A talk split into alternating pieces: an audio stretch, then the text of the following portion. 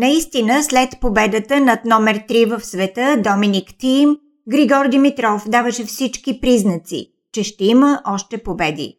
Блестящата му игра и артистичният му стил бяха забелязани и от публика, и от коментатори. За съжаление, надеждите за Гранд Слам победа спряха до тук. Мача от четвърт финалите с руският квалификант Аслан Карацев започна с прекрасна игра на Григор в първия сет – 6 на 2.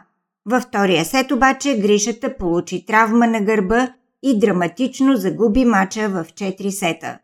Това, което порази обаче журналистите и тенис любителите е, че Гришо, куцайки, подкрепен от човек за да ходи, се появи на традиционната пресконференция след мача.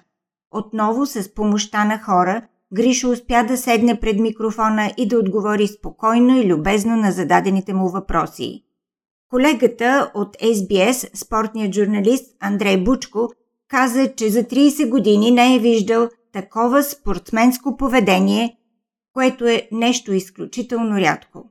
Почти всички играчи, когато загубят или не завършат матч заради травма, само изпращат изявление и не се явяват на пресконференция. Аз съм особено благодарна на Гришо, че отговори и на българските въпроси специално за нашата програма. Ето какво каза той.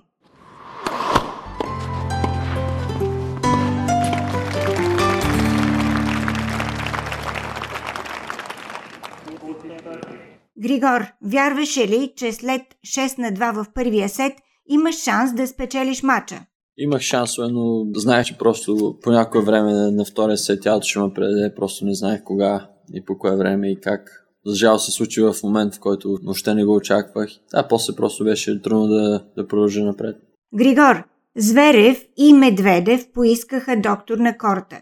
Джокович имаше проблем с мускулите. Беретини се отказа.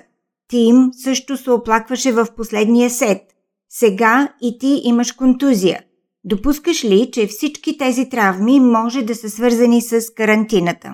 Със сигурност има, има неща, които да, да пренесат за това нещо, но такава е ситуацията в момента. В, в такова време сме, всеки един от нас дава максимално от себе си да, да бъде подготвен на 100%. Както казах, това е спорта. Случва се. Всеки може да се контузи от едното нищо но всеки един от тези играчи е, съм 100% съм сигурен, че са, са дали всичко от себе си да са, да са просто в тази позиция. Днес, да, имах шанс, бях в тази позиция, но уви, нещата не се получиха и просто това е, това е положението в момента. Григор, как би коментирал играта на Карацев? От 114 в света в момента той е около 50. Колко високо според теб би могъл той да стигне? той заслужава където е в момента.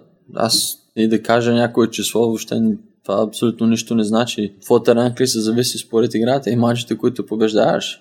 В момента той заслужи да бъде на това ниво и на това ниво. Дали ще го задържи, дали ще продължи в същата форма, това зависи изцяло от него. Очевидно играе добре в момента. Побеждава играчи на полуфинал на Страйен Опане.